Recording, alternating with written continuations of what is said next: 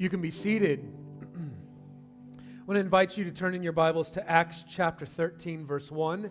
Acts 13, verse 1. Whether you open your Bibles in print or digitally, we'd love for you to follow along in the scripture you have in your hand. Praise be to God, we have scripture in our hand. Amen.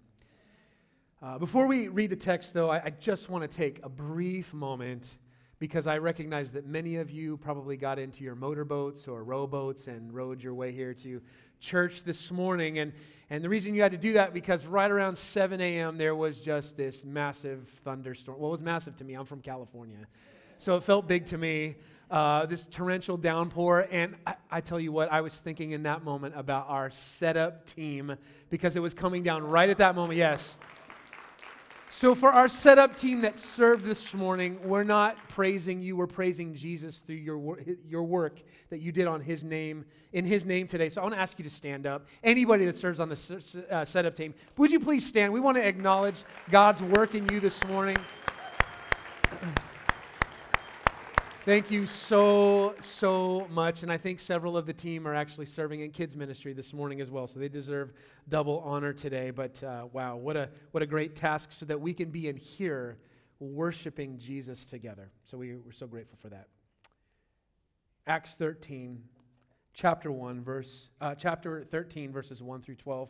Uh, and I'll just say this Lord, would you open our eyes that we may behold wonderful things out of your law?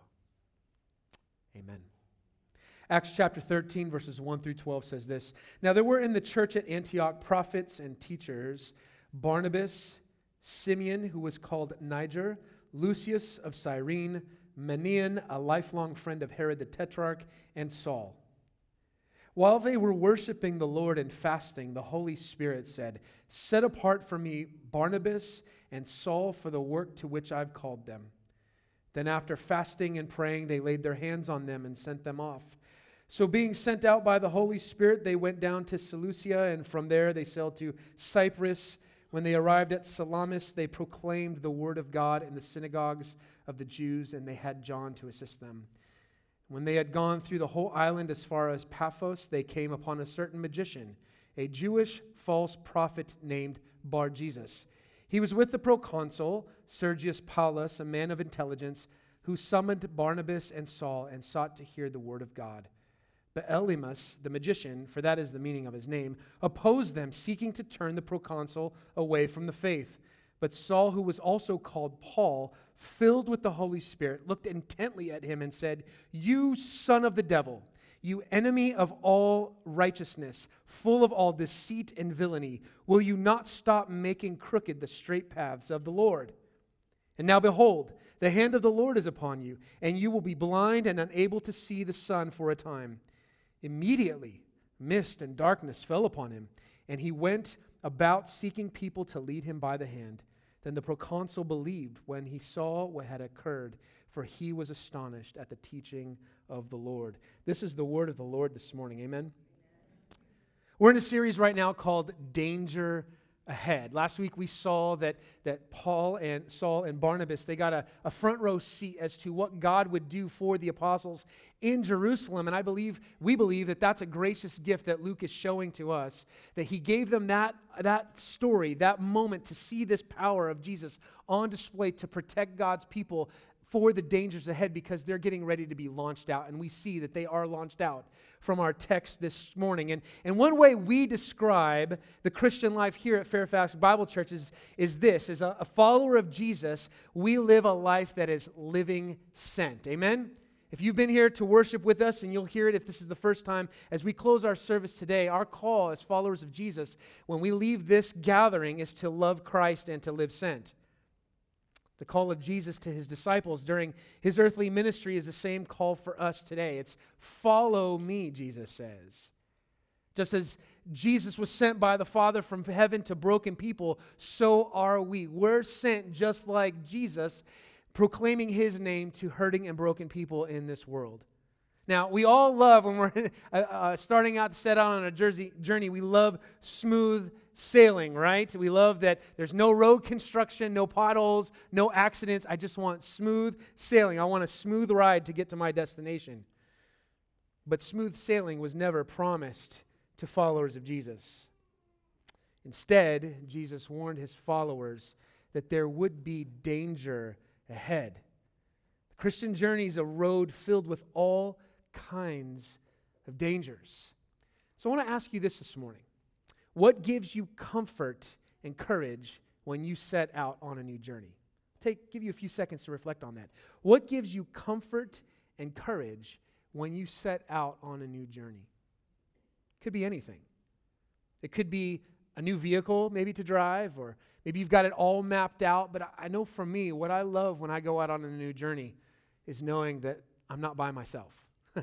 I've got somebody with me to help me in the journey. And, and Jesus knew exactly what would give his followers comfort after he ascended from the earth back to heaven. He said, I'm going to send another helper just like me to be with you one who would join believers on the journey as they live sent. And that helper is the Spirit, the Holy Spirit. He's the one Jesus has sent to give his people new life and to dwell in the hearts of his followers. If you're a follower of Jesus here today, we believe the Bible teaches that you've got the Holy Spirit, God the Holy Spirit, living inside you. What a gift. Because Jesus sent the Spirit, followers of Jesus have the presence of God with them wherever they go and at all times, no matter what the road ahead looks like, even if it's dangerous. One way the Spirit instills comfort and courage within our hearts is by how He leads us. He's not just with us, but, but He's actually there leading us and guiding us on our journey. And that brings us to our big idea this morning the Spirit leads those who live sent. The Spirit leads those who live sent. The Holy Spirit sent from Jesus guides his followers on their journey. If you're a follower of Jesus today and you desire to live sent, Jesus has sent his Spirit to lead you even through all the dangers that your journey may bring. The Spirit leads those who live sent. But before we turn, uh, jump into our text this morning, we just have to remind ourselves who is or what is the Spirit. We covered this a little bit back in Acts chapter 2 when uh, the day of Pentecost is described, and Jesus sent the Holy Spirit on that very special day. And it was an amazing moment. God's power was on display, but we have to ask ourselves who or what is the Spirit? Three things that we, we talked about back in Acts chapter 2, just as a reminder, is this. First, the Spirit is he, not it. It's not, not the force of Star Wars or anything like that that can be manipulated. The Spirit is a person. When we talk about the Spirit, we wouldn't say it, we would say he or him. The Spirit is a person. Secondly, we, we know that the Spirit is God. He is God. He's equal with the Father and with the Son, who is Jesus Christ. We believe that God is one and He exists in three persons God the Father, God the Son, and God the Holy Spirit. So the Spirit is He, not it.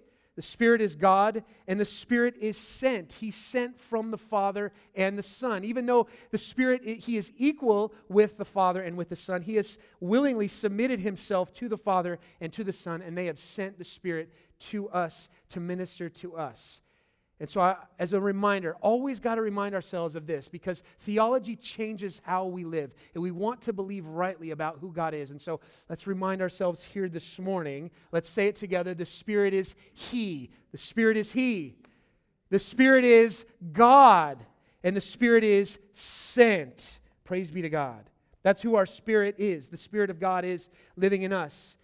So, that's who the Spirit is. But today, we're going to see what the Spirit does what he does.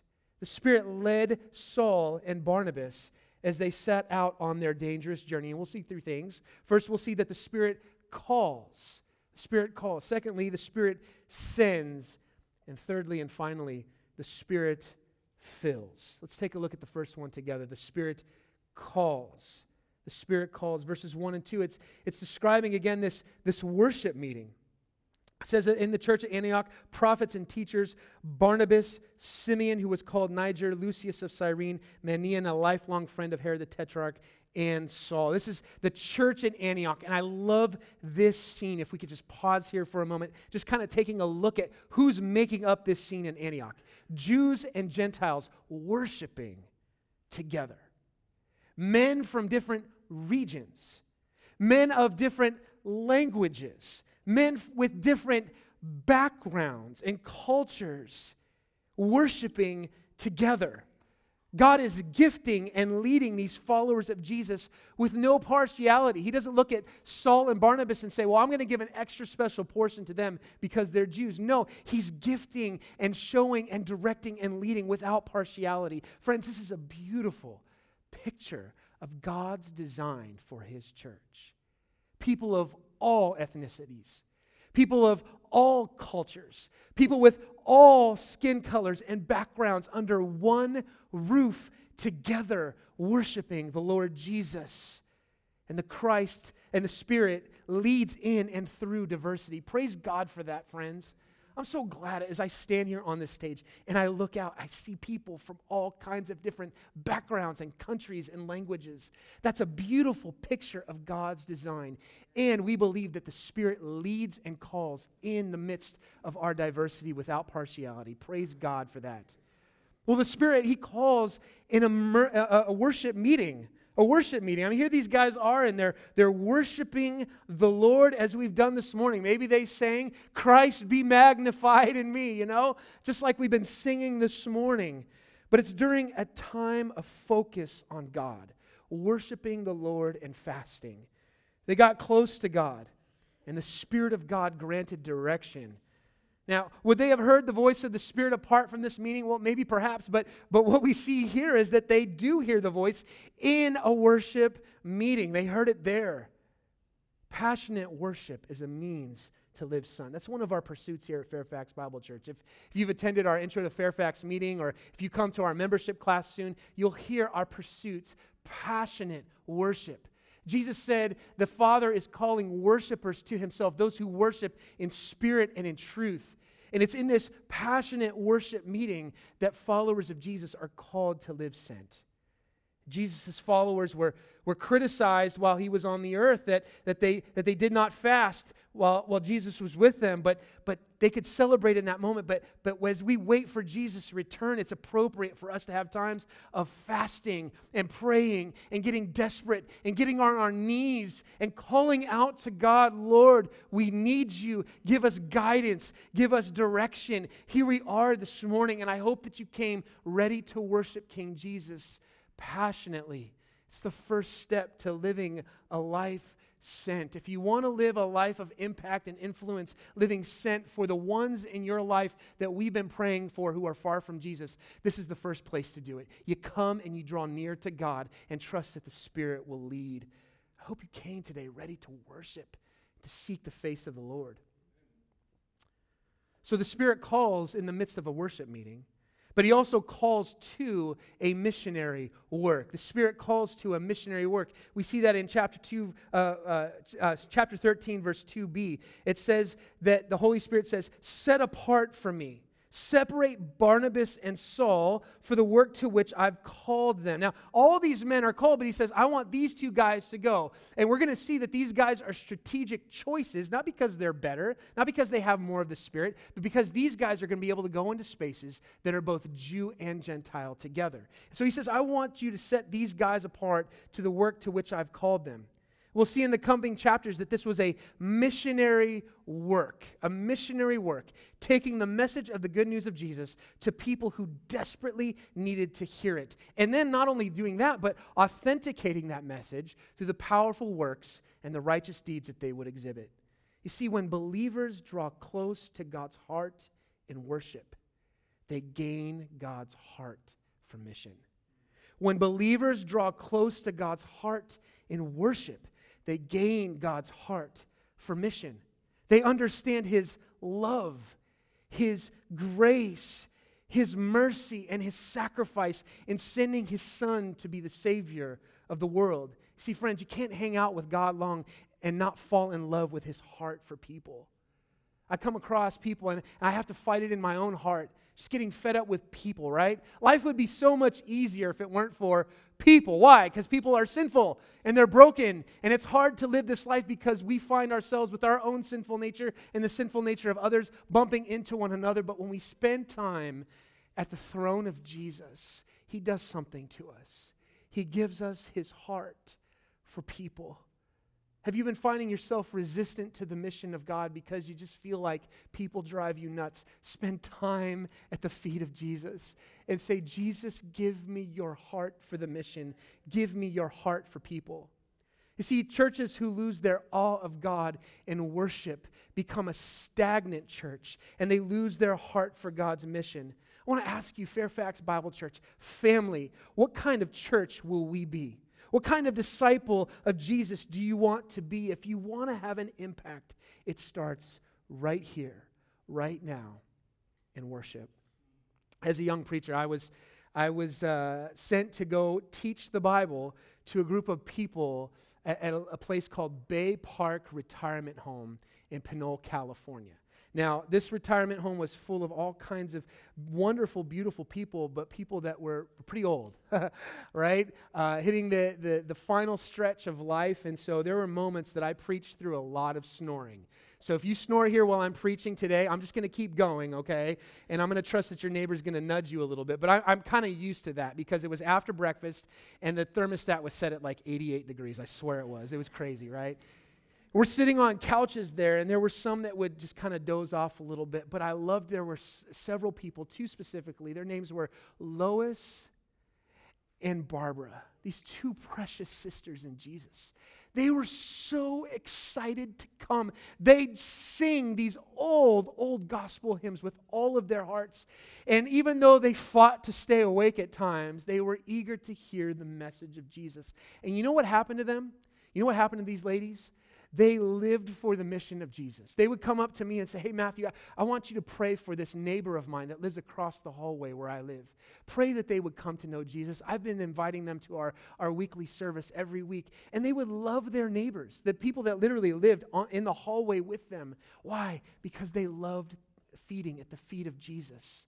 They loved feasting at, with him. They loved worshiping him. They couldn't get enough of Jesus. And because of that, they felt a deep sense of calling from the Spirit to reach their neighbors with the gospel. Friends, if those who are in their 80s and 90s can be fervent in worship and in prayer and in mission for the cause of Jesus, what's holding you back today? Oh, that we would be people that show up every single um, uh, Sunday morning prepared to passionately worship Jesus and gain his heart for the mission. The Spirit calls. The Spirit calls in a worship meeting, and the Spirit calls to a missionary work. But not only that, the Spirit then sent these men out. The Spirit sends. Point number two the Spirit sends. Well, first we see that the Spirit was sending from a planted church. This wasn't, this wasn't the Jerusalem church. This was the church at Antioch. This was a brand new baby church that was learning how to follow Jesus in this multicultural, multi ethnic environment, and the Spirit leads them to go and be sent. Verse 3, we see it there again. It says, uh, After fasting and praying, they, the leaders of the church, they laid their hands on these two men and sent them off. But then verse 4 says, So being sent out by the Holy Spirit. So who sent them? Did, did, did, did, did the leaders of the church send them or did the Holy Spirit send them? The answer is yes, both of them did, right? The Spirit put it on the hearts of these leaders to send these, these men out. Friends, the Spirit sends through churches. And you may have come here today and you may think to yourself, but, but, but Matthew, I've been so hurt by the church. I've been so confused by the church. I've seen so much sin and hypocrisy in the church. You're absolutely right, you have. But I want to tell you here today there's nothing, nothing on the planet as precious and as strategic as the local church.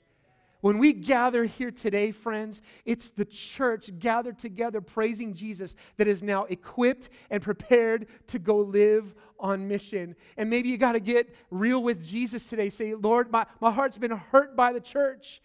Give me a heart that's renewed to love what's going on, the family that I sit next to here every single Sunday, that I sit in with small group and launch us out to go be the kind of church that doesn't reflect sin but reflects the heart of Jesus. It's strategically planted churches. That's another pursuit of ours. I was fascinated. I was reading this passage like, there's a pursuit, there's a pursuit, there's a pursuit strategically planted churches are the means through which Jesus gets his gospel out throughout the world. And that's why we want to be about strategic church planting. The mission of Jesus is perpetuated as healthy churches multiply followers of Jesus and send them out on mission. But where did they go? Where did they go? They, they, they just weren't sent from a planted church, they were sent to a people in need. Verses 4 and 5. Being sent out by the Holy Spirit, they went to uh, Seleucus and then they sailed to Cyprus and the cities on Cyprus, Salamis and to Paphos. They first went to synagogues, but, but they preached to both Jews and Gentiles. Now we know earlier in Acts, in Acts chapter 2, there were some believers from, from Cyprus. This, by the way, the capital of Cyprus, does anybody know? It's Nicosia. It's actually my last name. just a little tidbit there. That's for free. The rest of it I'll charge you for, right? So, Nicosia, Cyprus. I don't think Nicosia was there yet. I've never been there. Anyway, they're on Cyprus and they're proclaiming the message of Jesus. And we know from Acts chapter 2 and Acts chapter 11 that, that some followers left that on that day of Pentecost from Jerusalem and they traveled back to Cyprus to proclaim the good news of Jesus. But, but there weren't any churches planted there. They still need to be organized. They still needed to be reached. This was an island that was still unreached with the good news about Jesus Christ. And that's why Saul and Barnabas went there. They went to people who are unreached. Friends, that's what strategic church plants do. They find where are the unreached peoples. And that's our desire as a church, as Fairfax Bible. We want to live sent to people who need the gospel of the, uh, of the message of Jesus Christ. That's why throughout the month of March, we prayed for our ones. Every single one of us who, who are a follower of Jesus, we took that deep and serious and joyful responsibility of saying, for 30 days, I'm going to pray for one person in my life that the Lord has led me to who is unreached with the gospel, who needs to believe in the good news about Jesus. That's why we pray for unreached people. That person you know who needs the good news of Jesus to transform their life. And not only that, that's why we partner with local and international people who have a passion from the Spirit to live sent to unreached people. People who've not heard or experienced the love and grace of God demonstrated in the death, burial, and resurrection of Jesus. Strategic. We want to be strategic because we want our efforts, our, our, strategies, our resources, our finance, not just to bless us here, but we want to send it out so that the good news of Jesus gets to the ears of those who desperately need to hear it. I'm so excited in the days to come. You're going to be here. We've got a pastor that's coming in June, uh, uh, Lord willing, from ac- across the river in, in Washington, D.C. A pastor that we've linked arms with a little bit to say, we can't wait to support this brother and the work that he's doing in a neighborhood of Southeast D.C. that desperately needs the love of Jesus Christ represented here. A beacon on a hill. We're, we're excited to announce with, with you very soon about ministry partners that we've got, not just here in the United States, but all over the globe that are going to unreached peoples to live on mission. Now, I, I don't know the history of our church all that well. I'm still fairly new. If I haven't met you yet, come up and say hi to me. I'd love to meet you. But I'm learning that there's people here that, that have been here since I've been here. We've got such a transient culture, don't we? But since Pastor Jeff Hohenschel was here, and I, I love this brother so much, I've had a few opportunities to connect with him. We've embraced as a church the motto of living sent. Living sent. Why? Well, first of all, it's inevitable. It's inevitable. People are going to come and they're going to go, right? Instead of resisting that, it's probably a good idea that we embrace it a little bit, right? But not only that, not only is it inevitable, it's healthy. It's healthy to be a sending church. Now, how many of you are, are, are parents in here? Let's get a poll in the, in the room here. Parents, all right, right? The goal of parents, the goal of parents parenting their children isn't to keep their children at home forever, right? Right? And I, am kind of on the, the tail end of having my children at home. And they could be there as long as they want, as long as they're living sent. But, but we want to launch them out. We don't want them to have to be relying upon us primarily for all of their lives. We want them to be self sustaining, trusting in Jesus, working hard, and living sent where they, where they are called to be. Psalm 127, verse 4, talks about children like arrows that are being shot out strategically in this world to make an impact for the Lord. So our church loves to send our spiritual family out for the mission. Friends, since my time has been here, only 11 months, we've, we've already sent out a handful of families, if you could believe it. Families who have who've felt that call from Jesus. I, I believe Jesus is directing us to go out, and it's hard, isn't it? You know this more keenly than I do. We've got some families that have left this church that are just so precious and dear to us, and that's hard, but we embrace that because it's healthy. We want to be a sending church led by the Spirit because we want to be a healthy church. We believe that passionate worship leads to, to strategic church planting and to living sent. Living sent to unreached people who need to hear the gospel of Jesus Christ. I praise God that we could be a part of this sending network of churches. Where's God sending you? I want to ask if there are any graduates in the room. You're getting ready to take that significant walk with that tassel, right? And receiving that document that says, I've completed a major step in my journey. We want to pray for you. I, I want you to think about this as you think about the next steps for your life. Not just where am I going to go to school, what job am I going to have, but take seriously that Jesus wants to send you out on mission. There's some of you that I think are getting ready to take summer missions trips. That is so thrilling to know that from this church, we've got brothers and sisters and family that are going to places where the gospel of Jesus Christ needs to be heard and will be heard through you. What a thrill that is because the Spirit is leading us. The Spirit calls, and the Spirit sends. But not only that, the Spirit fills. The Spirit fills. That's our third point this morning. And we see that in verses 6 through 12 of Acts chapter 13. Now, this is an interesting story here. We've seen this before where there have been people that have been standing in the way of the advancement of the gospel of Jesus. And I believe, if you want to fully understand what's going on here, I believe the key is in verse 9. Take a look at verse 9 again with me. But Saul, who is called Paul, by the way, this is the first time that Saul is now transitioning from being called Saul to being called Paul. Now, it doesn't mean that something has happened to his identity, but it means that he's gone from being someone who's known primarily by his Jewish name, and now he's going out to a Gentile world, and that Gentile world, the, the name is Paul. So we see that he's making that transition. I'm going out to be sent to lost people who are primarily Gentiles. But that verse says, Saul, who is called Paul, filled with the Holy Spirit. Filled with the Holy Spirit. You may think to yourself, well, what, what's going on here, Pastor Matthew? I mean, we just heard before that the Holy Spirit indwells every single believer. Why, why all of a sudden is, is Paul filled with the Holy Spirit? We want you to know that we, we believe the Bible teaches that the Holy Spirit indwells and remains and abides in every follower of Jesus at the moment they put their faith in Jesus.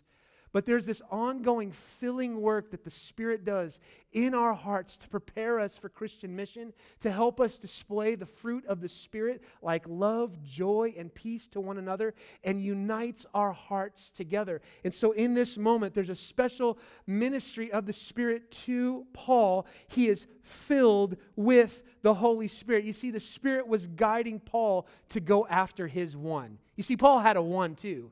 He had one that he was reach, trying to reach. That was Sergius Paulus, the proconsul of Cyprus. But what happens is he's trying to reach his one, filled with the Holy Spirit. Well, this other guy, Bar Jesus, meaning son of Jesus, and his Greek name, we see it there in the text, his name is Elymas. He was a magician, he was a Jewish false prophet. He claimed to speak for the God of Israel, but he was fake. He was a charlatan, he was a deceiver.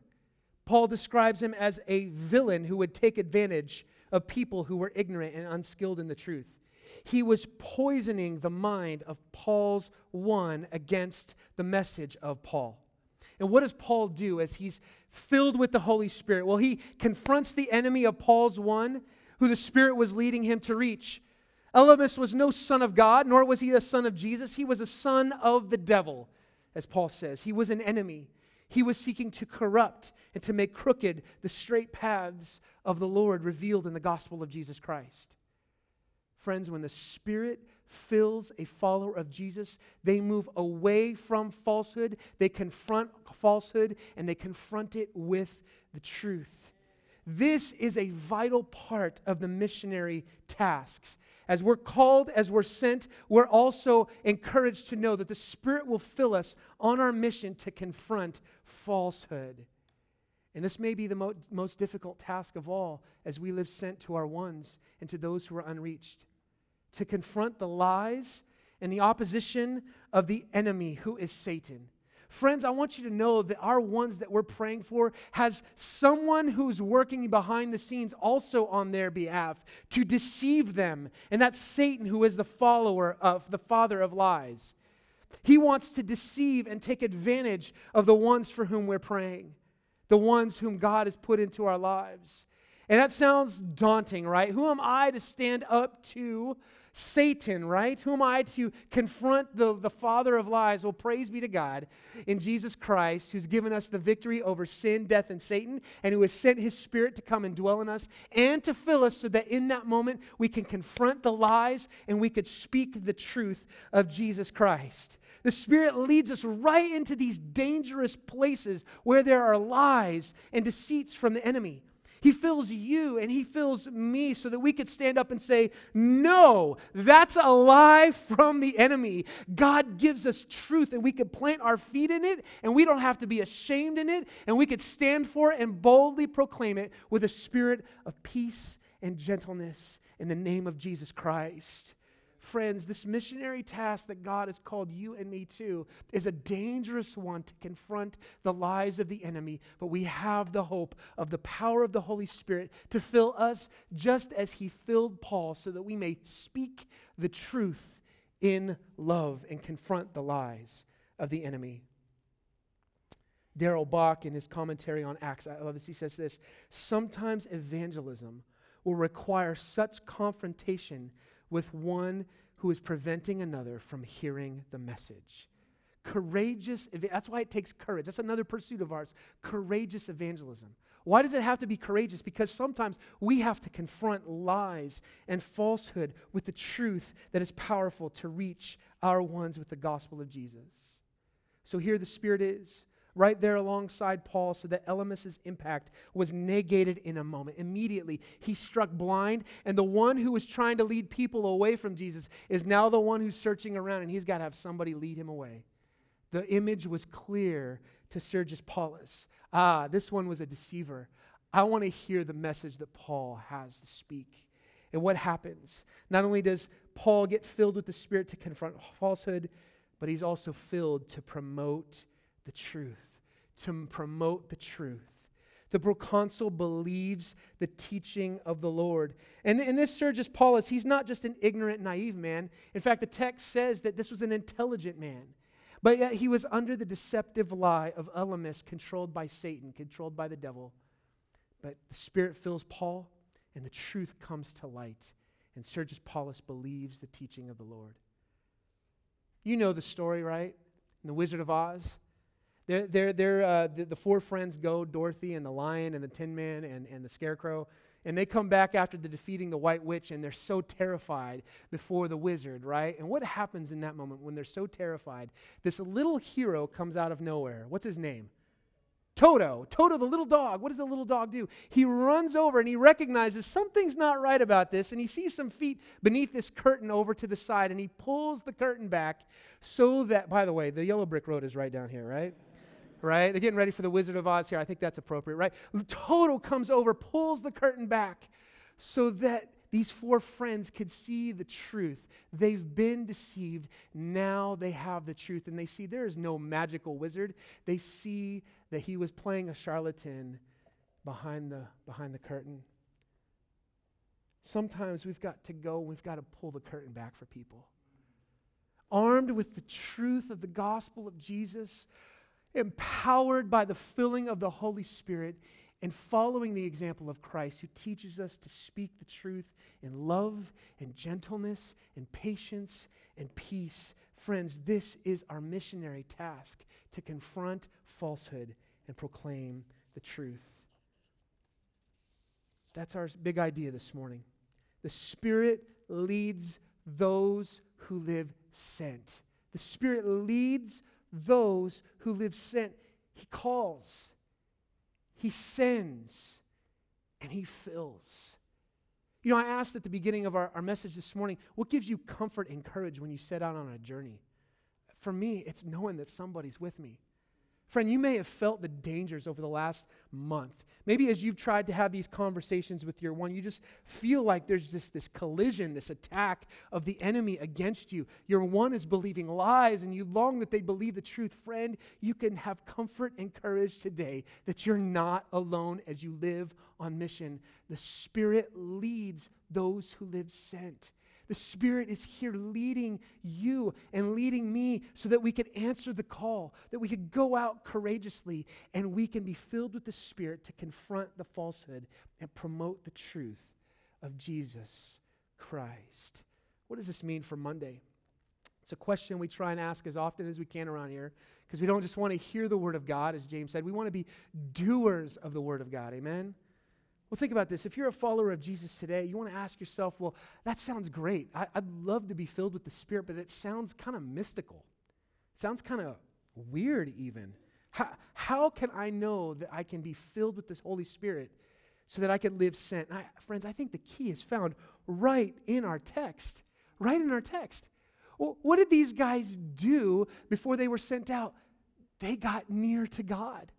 They got near to God. They, they worshiped Him. They were fasting. They were praying. They were singing to Him. They were rem- reminding one another of the truth of the gospel of Jesus Christ. And they were worshiping before the Lord in humility and in truth and in praise and in honor. Friend, if you want to get filled with the Holy Spirit, why don't you hang out with God a little bit? You know, one of the rhythms that we love to teach every follower of Jesus here is as often as you can, at least every day, open your Bible, listen to what God has said, and just breathe back out to Him in prayer. Whatever the Lord puts on your heart, call out to Him. Say, Lord, today is a hard day. Right now I'm having a hard time. Please help. And He says, I'm there with you in the dangerous journey to help you. Draw near to God. Make the corporate worship, our gathering here, even on a rainy, thunderous day like today, make it a priority. Come and worship. Be a part of what God is doing here in these moments to change our lives. Be a part of a small group that draws near to God together in fellowship, in scripture reading. Be a part of those one on one fellowships over coffee and meals where you're encouraging one another in the Lord. Friends, as we draw near to God together, we have hope that the Spirit will fill us. But that's not all that Paul and Barnabas did. That's not all they did. They just didn't just draw near to God, they obeyed God as well. They obeyed his command. What was his command? I want you to go and proclaim the good news of Jesus where I'm going to send you. Some of us are feeling like, I, I don't know when was the last time I sensed the filling and the empowering of the Holy Spirit. Maybe it's because you're living a disobedient life today. Maybe there's unconfessed sin in your life. Maybe you're living out of alignment and out of step with, with God's commands that He's given to you and to me. Friends, this isn't, this isn't like a secret. God, the Spirit, wants to fill you and me today to live on mission, and He does that when we, when we worship and draw near to Him and when we obey His commands. It's not rocket science. It's not rocket science. Draw near and obey His commands. Now, some of you may be here today and think to yourself, this is all like foreign language to me. Supernatural stuff, uh, the spirit filling. This sounds weird to me. This magician in this story. You may not be a follower of Jesus today. You, you might have doubts. You might have doubts. Maybe you're hung up because you've got scientific questions questions of, of the rational world, the world that you could touch, taste, see, and smell and hear, right? You've got doubts. You just got scientific, rational obstacles that you're working through. Maybe you're here today and you feel like, I don't know that I can believe this truth about Jesus because it's just too narrow. It's just too exclusive. And, and you feel like there might be many, many options, many things to consider uh, out there in the world of religion and belief and philosophy. Well, you may want to rationalize your beliefs today. I know I'm somebody who loves to think clearly about things. Sergius Paulus was a man of intelligence. But if you're like me, deep down, deep down, we all know there's something more than just what we can touch or feel or see or measure. If you're truly a, a man or a woman of intelligence today, I, I believe the Holy Spirit wants to open your eyes to the truth. There is a reason for all that we see. There's a reason and a purpose and a cause for all that exists. And I believe, friends, the most rational answer to that is that God has created the heavens and the earth, and He's revealed Himself through His Son, Jesus Christ. This is not an irrational message. It is a message that is supernatural, but it is also rational. The Holy Spirit opened the eyes of this intelligent man, Sergius Paulus, to the truth. What is that truth? It's, it's not found merely in a proposition, it's found in a person who is Jesus, the Messiah, the Son of God, the one who was full of grace and truth. Friend, I'm telling you today, if you want to search for wisdom, if you want to search for knowledge, if you want to search with for understanding in this world, I want to invite you today, come to Jesus because that same apostle Paul who was filled in our text today in Colossians, he says, "In Christ you will find all the riches of wisdom and knowledge and understanding." Friend, the answer isn't an irrational proposition. It's found in the God-man who's Jesus Christ that same one who sent the Holy Spirit to you and to me to lead us into all truth. You see, this story is about the Spirit leading those who live sent, but we can't forget that it was Jesus Himself who sent the Holy Spirit to open the eyes of the blind and to give hearing to the deaf and to make the lame walk so that they may see truth see truth. Christians get a bad rap sometimes because they can be a people that sometimes can be naive and dumb. But we're here today to say we believe that Jesus is the wisdom and the understanding and the knowledge and power of God. Oh, friend, if you're here today and you've got all kinds of logical and intellectual hangups, oh, would you look to Jesus? Look to Jesus. Ask him the hard questions. His shoulders are massive. He can handle every question you throw at him. Jesus wants to open your eyes today through the Spirit who will give you power and life today. He sent the Spirit for you. He wants to open your eyes so you can see the truth and live. Christianity, I believe, is rational, but it is so much more. It's powerful. It is the power of God to salvation for all who believe and it reaches the depths of our dark human hearts. Science and philosophy, they may be good at describing the way things are, but they do nothing to transform a life. There's one person who can, and his name is Jesus, who sent the Holy Spirit, and the Spirit leads those who live sent. Join me as we close in prayer. Our Father in heaven, we thank you so much that your truth is in your word. Jesus, as he prayed before he, uh, he left his disciples in John 17, he, he said to you, Father, he prayed, he said, Set them apart, sanctify them for the mission I'm giving to them, and do that by the truth. Your word is truth. We thank you that we've got the truth of the Spirit who calls and sends and fills for mission. And today, Lord, we want to be, be a people who live sent. And so, for all of us, Lord, we got to ask ourselves the question Am I being filled by the Spirit? Am I drawing near to God on a daily basis? Am I, am I passionately worshiping Him? Am I making the priority of this strategic church, church a part of my life? Not only do we need to draw near, but we also need to obey. Lord, if there's any unconfessed sin in our hearts today, if we're resisting your leading, would you show us? Reveal it to us so that we may repent and get on track in following the commands of the Lord.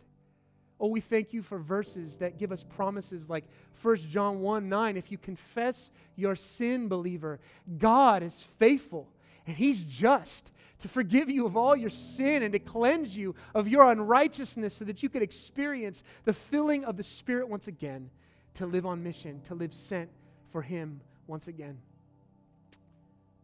And Lord, as we get prepared to sing, we don't want to forget that there are those in our midst today that we're, we love.